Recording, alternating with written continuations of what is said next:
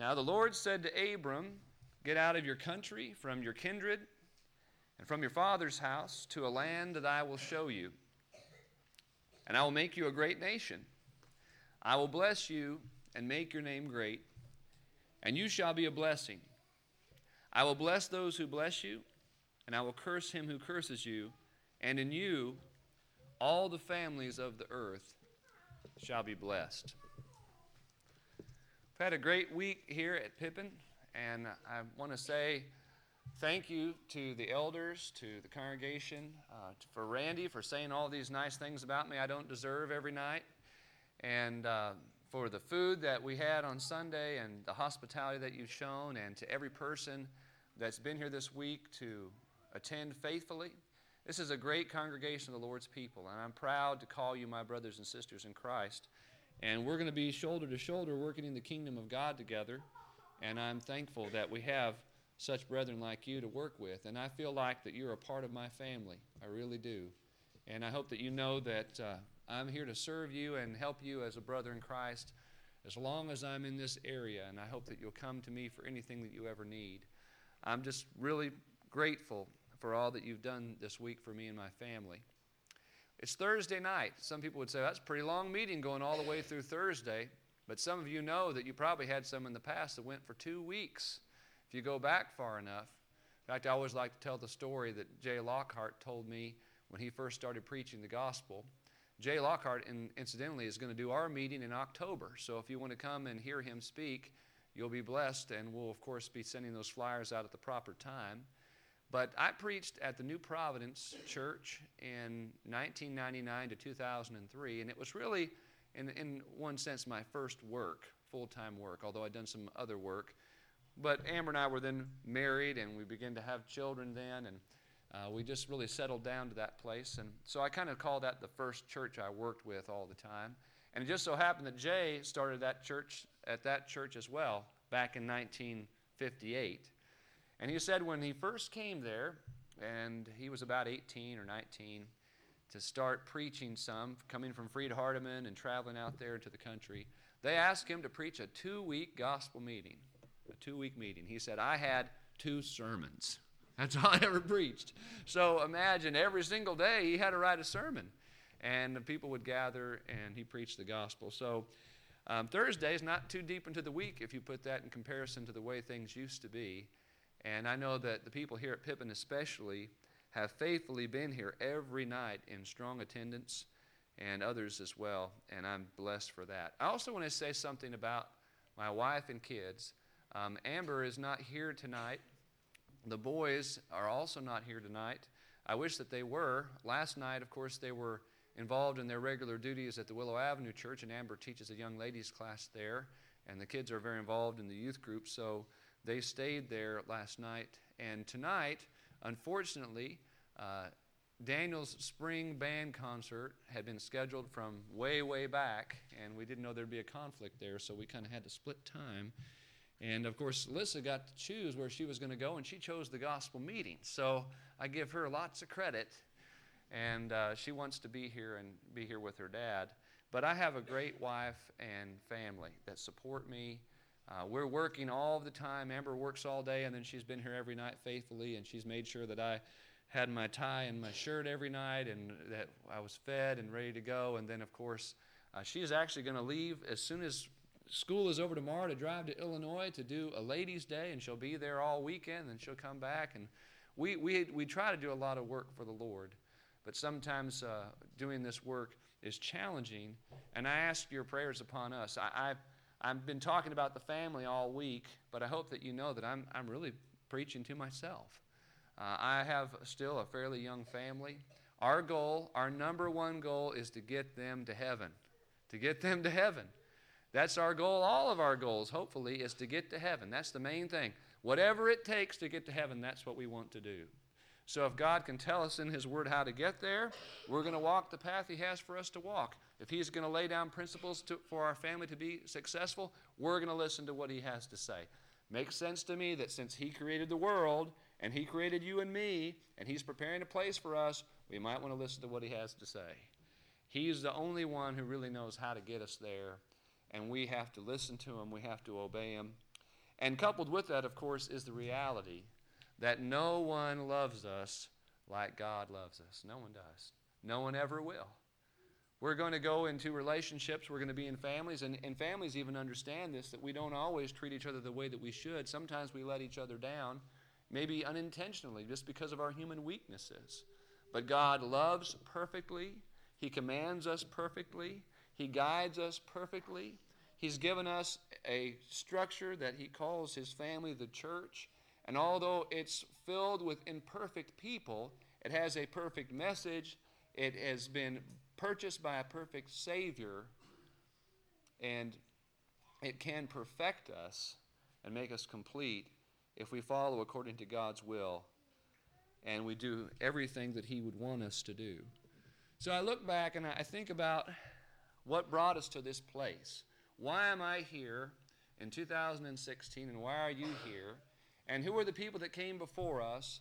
And what has all this meant from the very foundation of what God has created to bring us to this moment today? We all realize, don't we, that there's no way that we'd be here, would have been here all week long, if it were not for Jesus Christ. He is what has brought us together.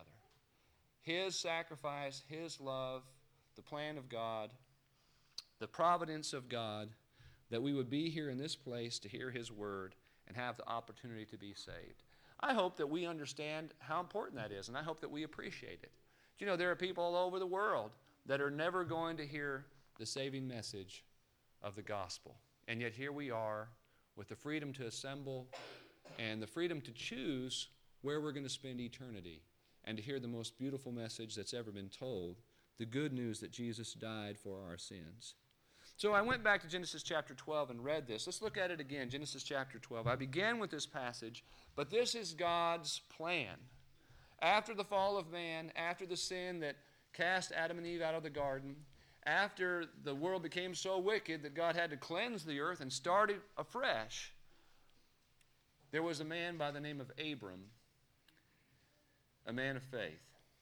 And God chose Abram to begin his family tree. And he tells him to leave the place that he's been living, leave his father's house, a 75 year old man having to leave everything that he's ever known, and by faith go to a place that had not yet been seen by Abram. And Genesis chapter 11 says he went out not knowing where he was going. Hebrews chapter 11 says he went out not knowing where he was going. He did this by faith. And notice in verse 3 that through Abraham, and of course through the seed, all of the families of the earth shall be blessed. So if we were going to trace our spiritual family tree back somewhere, we might want to begin with Abraham. He was the father of the faithful. When the New Testament writers talk about being Christians, it talks about be, they talk about our father Abraham or being the seed of Abraham or receiving the promises of Abraham. Now, the Jews thought that was only coming to them. But if you would, look at Galatians chapter 3. Galatians chapter 3. Very clearly, Paul says that this, this blessing was to come to all. All of the families of the earth would be blessed, including you and me. Verse 13 of Galatians chapter 3 Christ has redeemed us from the curse of the law, having become a curse for us. For it is written, Cursed is everyone who hangs on a tree, that the blessing of Abraham might come upon the Gentiles in Christ Jesus, that we might receive the promise of the Spirit through faith. Now look at verse 16. Now to Abraham and his seed were the promises made. He does not say, and to seeds as of many, but as of one and to your seed, who is Christ. Who was the real seed of woman from Genesis chapter 3? It was the Christ. And that seed, that Christ, made it possible for all of us to receive eternal redemption. What, what God was telling Abram was there is going to come through your family, through your lineage, an answer to the problem of sin. And when that took place, all of the families of the earth shall be blessed. Family tree. What does your family tree look like? You know, this is a, a time in our world because of technology uh, where we can do a lot of research into different things, and a lot of people are really big into genealogies and going to courthouses and traveling places and looking up historical records and a lot of these things now that have always just been in books or being put online, and, and there's more access to those things. And a person can probably trace their family heritage back quite a ways. Maybe some of you know things that go back to the Civil War, maybe to the Revolutionary War, maybe all the way over into Europe. I know if I look on my father's side and his mother, and then his mother's father, and then his father's father, we can find out that a lot of us came from Germany. I mean, I, I had enough German in me that my great, great, great grandfather's name was Adolf. Now, don't mix him up with the other Adolf. I don't want to get mixed up with that. But as a six year old, he came over on the boat into Ellis Island and he came into this country. We can search, research our family tree. And a lot of what has happened in the past has brought us to where we are today. I can say very clearly, at least for me, may not be the same for you, but for me, I definitely owe it to my parents that I'm a Christian because they raised me in the church. Now, that's not always the way that it was. In fact, my grandfather, who became a preacher, was the son of a man who was an alcoholic, who never became a Christian, but he himself found a way to the Lord and became a Christian and decided to preach the gospel. So it doesn't really matter altogether where you came from, it matters what you do today. You might have not come from a Christian heritage, or maybe your Christian heritage goes back for generations. On one side of my family, through my grandmother, my mother's mother, we had preachers all the way back to the Restoration Movement in the 1700s and 1800s in the state of Kentucky. So, you know, you have all these different people that make up who you are, and you realize that they all have a little bit to do with what you have become. In fact, someone has said when you think about what you are and when you guess about what you'll be, there's no reason to look very far. Just look at your family tree. But again, there's influence there and yet, every single individual has a responsibility to make a decision regarding Jesus Christ and the way they're going to live their life. You can look into the book of Ezekiel, chapter 18 and verse 20, where it tells us that the soul that sins will die. And we do not inherit our father's sins. But instead, the righteousness of the righteous will be upon himself, and the wickedness of the wicked will be upon himself. Because each and every one of us, 2 Corinthians chapter 5 and verse 10, is going to have to give an account of the things which we've done. So we are individuals, and yet we have had an influence, a heritage, if you will, that has helped to bring us to where we are today. And as I said earlier this week, if you've had a Christian father or mother, or maybe an aunt and uncle, or a grandparent, or someone in your family that has helped lead you to Christ, maybe even just your spouse, you need to be thankful for that person. And you need to make sure that the future generation is going to receive the blessings that you have received. We have a great family tree if you think about it. I mean, we come from Abraham. Who wouldn't want to be like Abraham? We come from people like Moses and Caleb and Joshua. We have come as the church from people like Peter and Paul. We have a great family heritage. In fact, the Hebrew writer says, in thinking about all these heroes of faith, Therefore, since we're surrounded by so great a cloud of witnesses, let us lay aside every weight and the, the sin that so easily ensnares us, and let us run with endurance the race that is set before us, looking into Jesus, the author and finisher of our faith, who for the joy that was set before him endured the cross, despising the shame, and has sat down at the right hand of the throne of God. Looking back, think of, if you will, someone in your family, either in your physical family or in your spiritual family, that fought the good fight, that finished the course, that kept the faith. Do you have someone like that in mind? I remember a friend um, that was a member at the Pulaski Street congregation. He was 84 years old when he found out that he had lung cancer and his very aggressive form of lung cancer. And he was a pretty quiet fellow, but he was always faithful in worship. He and his wife, they raised two Christian boys. And I remember as he was coming to his final moments, walking into the nursing home where he was being made comfortable and asking him if he had anything to say. And just barely with a little bit of a voice that he had left, all he had to say, these were his last words I have fought the good fight. I have finished the race. I have kept the faith. Isn't that an awesome thing to say? And I think that that's a part of my family tree. Even though he wasn't my brother by physical blood, he was my brother by spiritual blood. And I look to his example and I want to follow that example. And so, because we've been surrounded by so great a cloud of witnesses, let's also be successful and let's be faithful no matter what we may go through in life. I know that you have people in your life that you look to, and maybe even people that have died, family members that you want to honor by the way that you live your life. We have a lot to live up to when we think of our spiritual family tree. Now, when I was a kid, I remember we had this big book underneath our coffee table. Now, does anybody have coffee tables anymore? I don't know if anyone hardly has coffee tables, but when I was growing up in the 70s, everyone had a coffee table, and every kid had a coffee table scar. I've got one right here, all right, because of jumping off the couch or something like that and catching the corner of the coffee table. All of my friends had one, about three to four stitches right underneath their chin. But underneath that coffee table, there was this big green book. And inside that book were these big pictures of me and my sister, starting from the six month old picture to the year old picture and to the two years and three years. Now, I noticed there were a whole lot more pictures of my sister, but she came first, you know, and that's kind of how they do that. You get that first kid and you take every single picture and you, you make sure that you boil all their all their bottles and everything like that, and just everyone pays attention to them. By the third or fourth kid, they drop their bottle, you wipe it off, you give it to them, you move on, right? Because you've d- been there and done that. So I try not to get over the try to get over the fact that there was more pictures of my sister than me. But but under that, at the very end of that book, there was a big fold out of our family tree. It was even had a picture of a tree.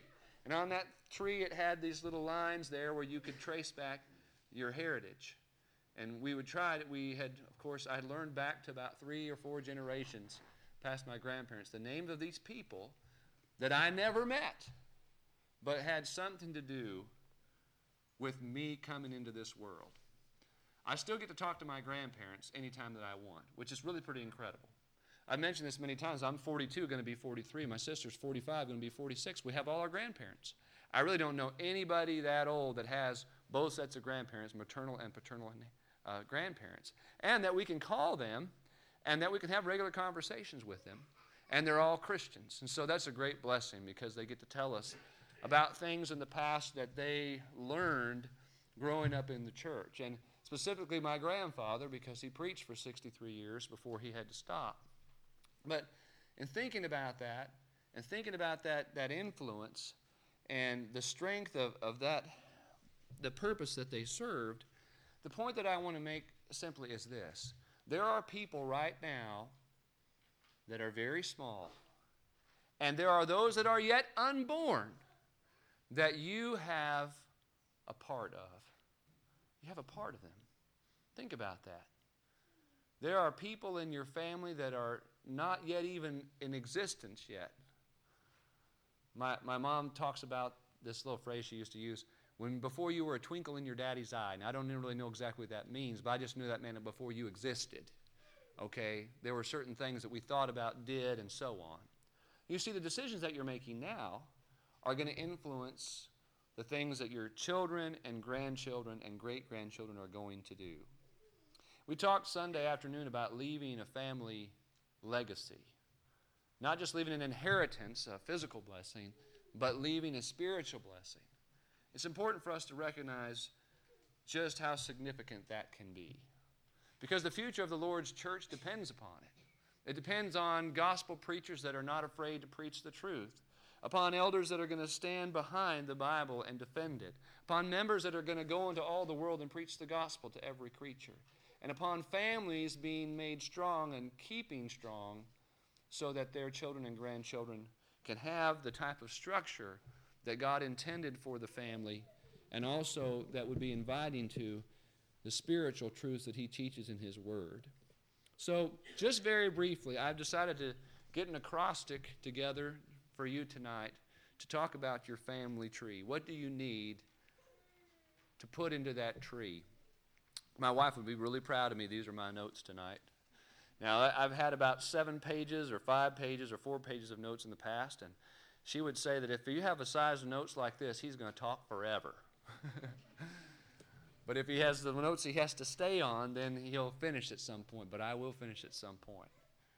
But I want to talk about F A M I L Y, family. And I want to begin with Acts chapter 2. Acts chapter 2. If we want to talk about Abraham as the beginning of the family, we might also want to talk about the people at the Pentecost at Pentecost as the beginning of our spiritual family because this was the day when the family of God, the church of Christ, the Lord's kingdom, the kingdom of heaven that Jesus said was near and was going to happen before some of the people that were present would taste death. It came to be on the day of Pentecost.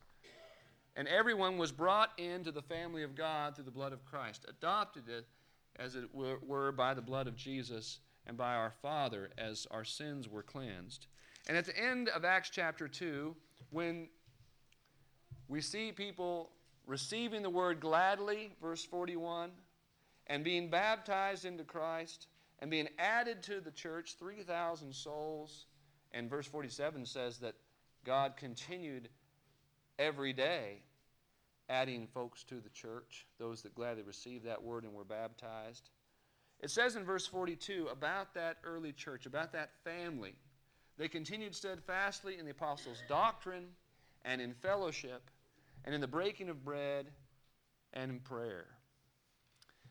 Verse 44 Now all who believed, who were the people that believed? Those that heard the word, received it with gladness, and were baptized and added to the church they were together and had all things in common. Again, it says about 3,000 at that point. You go to Acts chapter 4 and verse 4, it says the number of those who believed were about 5,000. So again, we think about the fact that they received the same message, they responded in the same way, they were immersed in Christ for the mission of their sins. God added them to the church. It went from 3,000 to 5,000. They believed together, and they had all things in common, and they became a family. And that's why I said Pippin is my family. Willow Avenue is my family. I can go to congregation of the Lord's people all around the globe and talk about people that are my family, members of my family that I've never met. This is where it began when the gospel was preached and people obeyed the gospel of Christ. 1 Corinthians chapter 1 and verse 9 tells us that he has called us into this fellowship through Jesus Christ his son. He made us members of his family. Remember what I said before a few days ago that you didn't get to choose what family you were born into. You just had to deal with it. And I guess probably all of us have a few crazies in the family, right? We also didn't really choose what spiritual family we were born into. We obeyed the gospel, and God planted us into the church, and He allowed us to be brothers and sisters in Christ. We make a decision to be a part of that family, but God is the one who ordained it. And it says here in verse 42 that they continued in fellowship with one another. And I'm going to submit to you that if a family is going to be close, it's going to spend time together. It's just going to spend time together. Churches that don't grow don't fellowship. They come to worship, it's very rigid. They hear a message, they sit in their pew, the amen is said. And then I, I used to say this at Pulaski Street because we had about 400. And when I was kind of giving them a hard time about leaving too soon and not sticking around to talk, I said, we got the Pulaski Street 400. And that's people running out the door. You know, instead of the, you know, something at Talladega or something like that, we had our own form of it, everybody in a hurry. And instead, we ought to stay close together. Something happened about three years ago at Willow Avenue. My favorite Sunday night ever at Willow Avenue, this is what happened. We had a really bad storm right when Amen was said. I mean, it was lightning and thunder and pouring and nobody could get to their car. And that was amazing because everyone had to talk. And everyone was gathered in, in the foyer, and we were all watching it together. And I thought, wouldn't it be, uh, would it be a great thing if every single time that amen was said, there was a storm? because people wouldn't leave and, and they'd spend time talking to each other. Amber and I have classically been some of the last people to ever leave the building. And it's not because the preacher locks the door. But the reason why is because if we leave, then we're leaving the family. And we just kind of stick around until all the family leaves. We enjoy spending time with our family. Again, if, if a group at home is not staying at home, then there's not going to be an intimacy and a closeness that's needed for that family to grow. We've lost the kitchen table. We've lost it. We used to surround it. But now instead, we're grabbing McDonald's on the way to the next thing, and I don't think that's always a good thing. Families need to be committed to making sure that they have appointments to spend together and fellowship with one another. That's how we have all things in common. That's how we share our day and talk about our problems, and that's how we solve them together. And if you can't solve them and, and be with the family of God and love that, then I don't know who you can do that with. I've always thought it was funny. There's some people that won't stay for fellowship meals. There's just a small group of them, but they just never stay for a fellowship meal. Now, there's some other people that would never miss one. I'm kind of in between in that as far as the food itself, I could take it or leave it, but the fellowship, the being there with people, that's the main point. Finding a reason to spend time together. And I've said this many times, and I'll continue to say it. I say it all the time at Willow Avenue. My favorite days of the week are Sunday and Wednesday, because that's when I get to be with the Lord's people and be encouraged by them and receive a message from God's Word. Our fellowship should be something not only that we do, but that we desire. And I would also submit to you that you need to spend time with God's people outside of the services of the church. That's what they did here. They didn't just break bread when they came together to commune before the Lord's Supper. They also broke bread from house to house, and that means they were having meals with each other. When's the last time you had someone from the church over to eat in your home? Or maybe a visitor to be, eat in your home. That breeds closeness and binds people together. You got to spend time. All relationships are built on really these two principles time and communication. Time and communication. Marriages are going to be strong when there's time and communication spent together, the right kind of communication and quality time. Another thing that we need, and I want to look at Luke chapter 21 for this. If you want to have a family tree that's strong all the way down to the roots, then I want you to look at what it says here in Luke 21, the first four verses. He looked and saw the rich putting their gifts into the treasury. This is Jesus, of course, viewing this situation. And he saw also a certain poor widow putting in two mites. So he said, Truly, I say to you that this poor widow has put in more than all. For all these out of their abundance have put in offerings for God, but she out of her poverty, poverty look at this, has put in all the livelihood that she had all the livelihood that she had. What does the family need? It needs all. It needs all you have to give. What does God expect from us? Does He expect us to be somewhat interested in the church? To be casually Christian? Does He expect for us to give most of ourselves to Him? No. What's the first and greatest commandment? Love the Lord your God with all your heart and all your soul and all your mind. He wants all of it. He wants all of it. You know, God really already has everything else. The world and all that's in it, the, the cattle on a thousand hills, they all belong to God. There's only one thing that He allowed to kind of drift out there that He wasn't going to make belong to Him or own, and that was us. He gave us freedom of choice.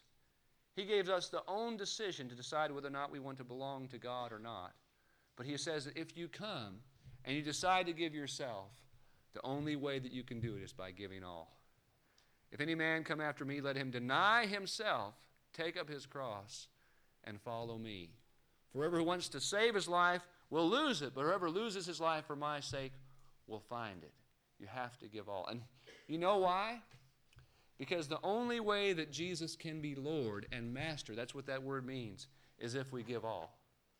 If we keep even just a small part of that to ourselves, then Satan will use that and he'll work with that and he'll slowly take us little by little back to him and back into the world. So give the family all. Why is it that, again, families struggle? Because people are holding back. Family members are holding back from each other. And we're not giving our complete selves into that relationship. You know, when two people stand before a company of folks and the, the preacher's there, and he says, Are you going to make this commitment basically to give everything that you have and you're going to be exclusive to this person forever? We make that decision. We say, oh, Yes, I do. I do. But then we go out, in many ways, we break what we promised. Oh, we may never be unfaithful to our spouse, but in many ways, we stopped thinking about the level of that commitment that we were willing to share when we stood before that group of people and before God. So it's a serious commitment. Commitment involves all. A third thing I think is important in the family tree, look over, if you will, in the book of Colossians. The book of Colossians. Now, Colossians chapter 3 tells us about if you were raised with Christ, then seek those things which are above, where Christ is, sitting at the right hand of God. Let your mind be on things above, not on things of the earth, for you died and your life was hidden with Christ in God. When Christ, is our life, appears, then you'll also appear with him in glory. If you were raised with Christ, raised how? Raised out of the waters of baptism, raised out of that watery tomb to walk in newness of life. He's talking about people that had been immersed for the remission of their sins. All these sins had been forgiven, and now they were ready to walk and live the life that God had intended from them from the foundation of their being. And he says, if you made that decision, this is what you need to do. And he goes on to say, I want you to get rid of all these things. Folks, I'm not going to lie to you. If you become a Christian, you're going to have to get rid of some things. You're going to have to set them aside because they're things of the world, they're not things of God. And if you're going to become, a Christian, you're going to have to put on some things. You're going to have to put on spiritual things. My grandfather taught me a song during the time where I used to help him with vacation Bible school. Oh, the best thing in my life I ever did do was take off the old robe and put on the new. That's kind of what's going on. You're getting rid of that robe that you wore of sin and death that was heavy, burdened with the guilt of your poor choices, and that was going to doom you eternally. And you're happily shedding that, but to put on a new robe with a new desire for the things that are good and right the white robe, not because you're sinless, but because he was, and because the power of his blood will make you clean. And here in Colossians chapter 3 and verse 12, when he's talking about what we need to put on, he says, Therefore, as the chosen of God, the elect of God, holy and beloved, put on tender mercies, kindness, humility, meekness, long suffering, bearing with one another, and forgiving one another. If anyone has a complaint against another, even as Christ forgave you, so also you must do. And above all these things, put on love, which is the bond of perfection. We have two of our letters in the word family here that I'm going to look at, but the first one here, go back, if you will, to verse 12. Putting on tender mercies. You know what families need? They need mercy. Now, we talk about mercy and grace, they're very closely linked. They're two of the most beautiful words in the Bible because they help us think about the power of forgiveness in spite of our sins. Grace is unmerited favor. That is, God looks upon us in a positive way even though we haven't earned it. So, what did God do? He offered Jesus Christ, He offered redemption and salvation and a way to be cleansed from our sins, not by meritorious works, are we say, but rather by faith according to his grace and upon our obedience, which of course contacts the blood of Jesus. We don't earn salvation, we receive salvation when we obey, and we do that by faith because of his grace. He did that for us. He did something we could not do. He supplied the perfect sacrifice for sin. He supplied his son. That's grace. Unmerited favor, looking upon us in a positive way, even though we don't deserve to be looked at that way. But mercy is a little bit different. Mercy is when the punishment needs to come down and you decide not to punish. Now, this happened the other night at our house, okay? Because we had two younger kids who got into a fight. And then you have to decide to what degree is the punishment going to come. Now, admittedly, we didn't talk very much about spanking this week in the family, but by all means, spank your kids, okay? It even says in the book of Proverbs, beat your child with a rod, he will not die. Now, we don't use any rods, and I guess we don't really do any beating, but it's not going to hurt your child. In fact, it says you're going to save his soul from death, you're going to deliver him from death. I'm sad by the fact that when I'm in the grocery store and my kid needs a whooping, I have to look around to see who's watching, okay? Because sometimes they just need to be straightened out. Now you're going to be turned in if you do that because we don't respect God's will for discipline. So I would encourage you when the time is right and the, the need is there, don't be afraid to spank your kids. I don't know about you, but I got whipped plenty. Um, someone told me the other day they didn't get whippings, they got whoopings. Okay, there was a difference. A whipping was probably just something small, a whooping was the real deal. But there was a symbol of authority for me in our bathroom, and it was called literally, it was a razor strap. Now, I never saw my dad uh, clean his razors on it, but I saw it do some other things that were pretty amazing. And uh, every time I went into that bathroom, we just had one bathroom. We had no air conditioning or heating in our house there in Los Angeles. We just opened the windows and, and we got box fans and we hoped for good weather. I mean, that's what we did. But we had just one bathroom among all of us. And I had an older sister and a mom, so I really got to even go in there anyway. But when I did go in there, hanging from that bar next to the commode was that razor strap. And I knew what it meant. And I would sometimes see it and I'd say, I hope I don't see you later on. Okay, but there was times in which there needed to be discipline. Well, we had one of those moments the other night, and we decided that instead of using the tools we could have used, that there would be a different punishment, and we gave mercy. We allotted mercy. And let me tell you, it was appreciated. now, do we not appreciate mercy? And do we not need to extend mercy to one another? Why is it that families fight and they don't get over problems? Because we rarely extend mercy and forgiveness. You know what Jesus said? If you want to be forgiven your trespasses, you must also forgive men their trespasses. Mercy is something that we need to extend, that needs to be regular. You know why? Because I believe that when the prodigal son left, and he knew that he was absolutely wrong in every single way, he knew he could go home because even though he might not be able to be a son anymore, there would still be some mercy. That was the nature of his father. That there would be some leniency, that there would be some forgiveness, that his father was a good man, and that he was a just man, and that in his mind he wouldn't hold it against his son, but there was always a place to go, and that place would be home. I don't know what your situation is in your family, and I know that you're going to have children that are going to get up, grow older, and that sometimes they might even stray away from the Lord. And, you, and there's a difference between agreeing with what they're doing when they're behaving incorrectly and not having any mercy or somewhere for them to come when they try to make things right. I always knew that I could go home. But I will tell you this when I got home, guess what? The razor strap was back in effect. And I knew that I was going to have to deal with it. My father, one time, when he was about 19, decided that uh, he was smarter than his parents, I guess.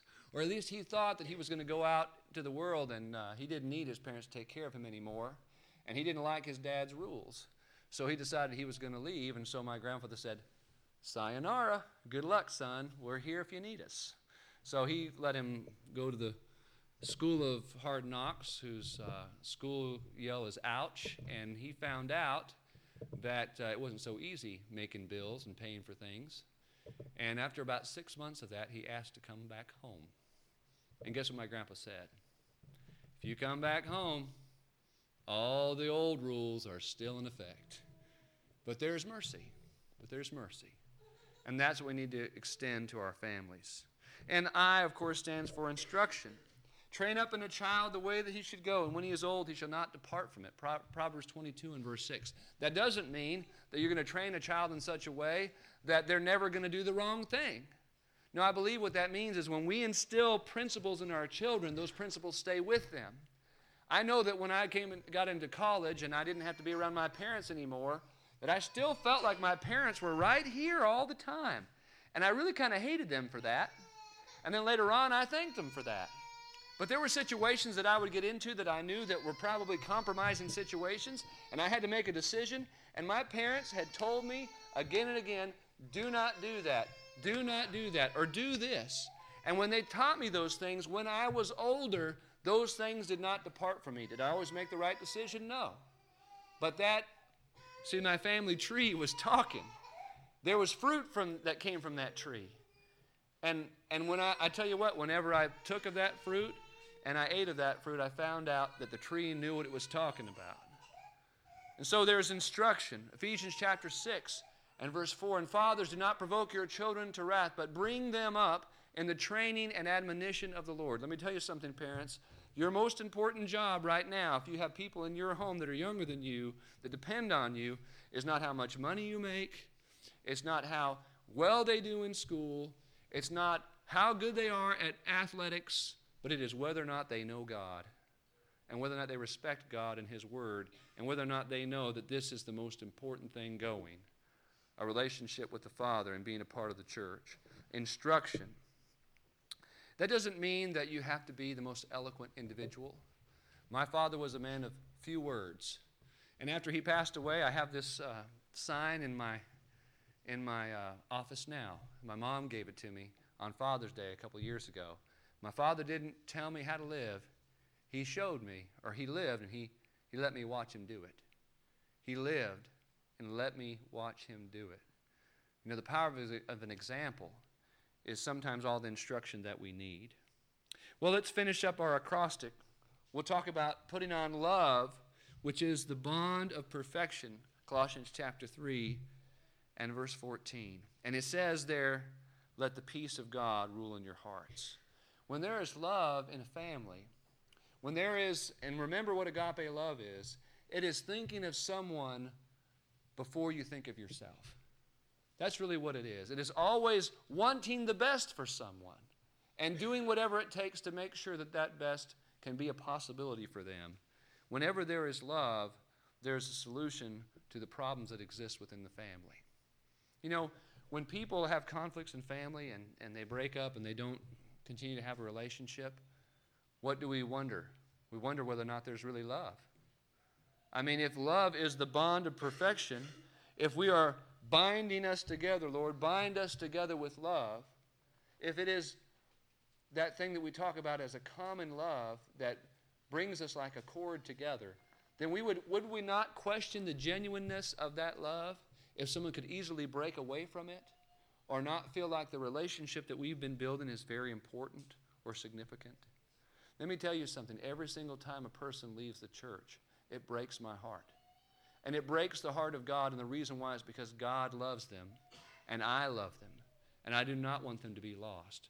Maybe they're going through some difficult problems.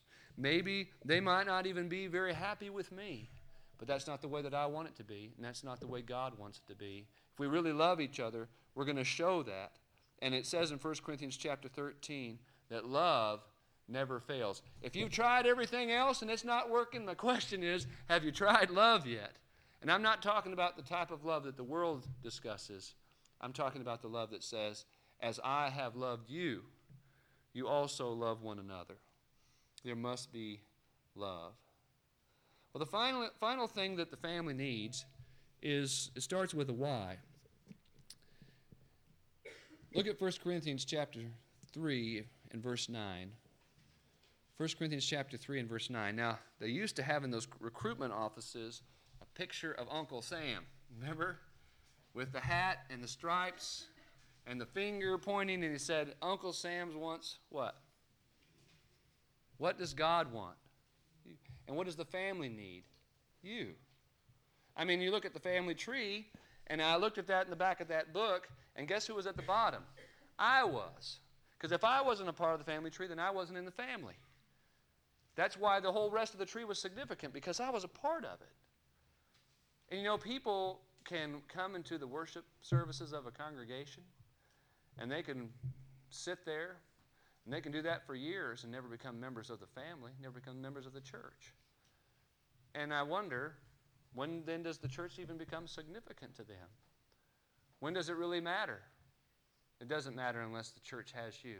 And as far as the family is concerned, you're not significant in that family until you're a part of it. So 1 Corinthians chapter 3 and verse 9, we are God's fellow workers. You are God's field. You are God's building. I think we've pounded this enough into our children now that if someone says, and if I even just say, well, it's time to go to church, they'll go, Dad, you remember? We're going to worship. We are the church. I'm like, yes. They get it. Okay, they get it. We don't we don't go to church.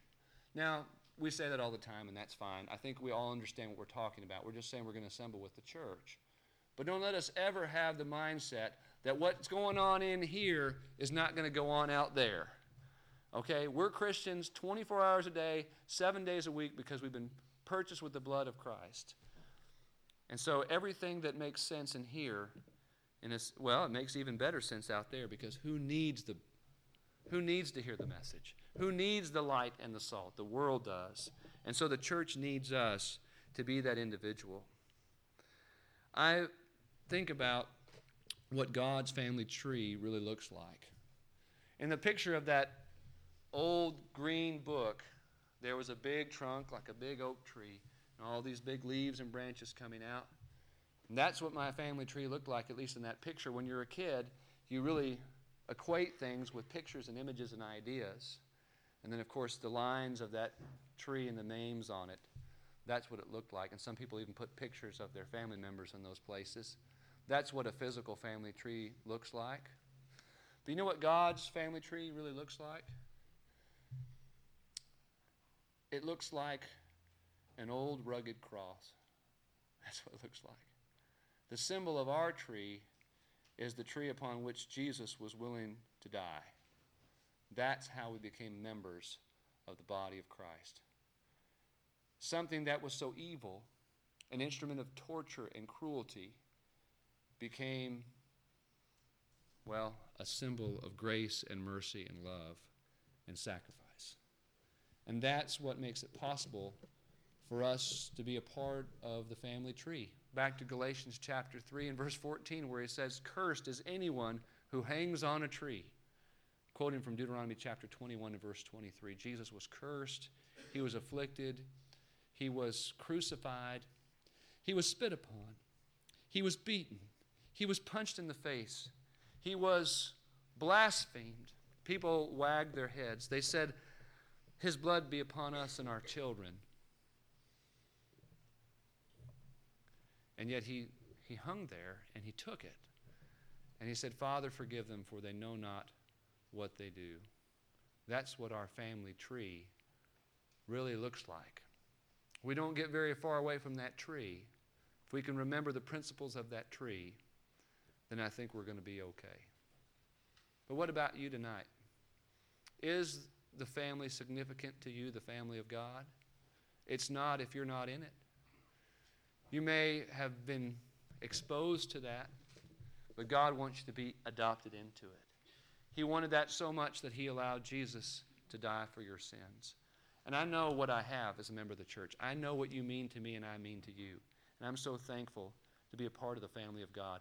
Do not live your life outside of the church because all the blessings are in Christ Jesus and all the promises are in Him and amen to the glory of God through us. If you're not a Christian, become a Christian. If you've strayed from the family, come home. Won't you come while together we stand and sing?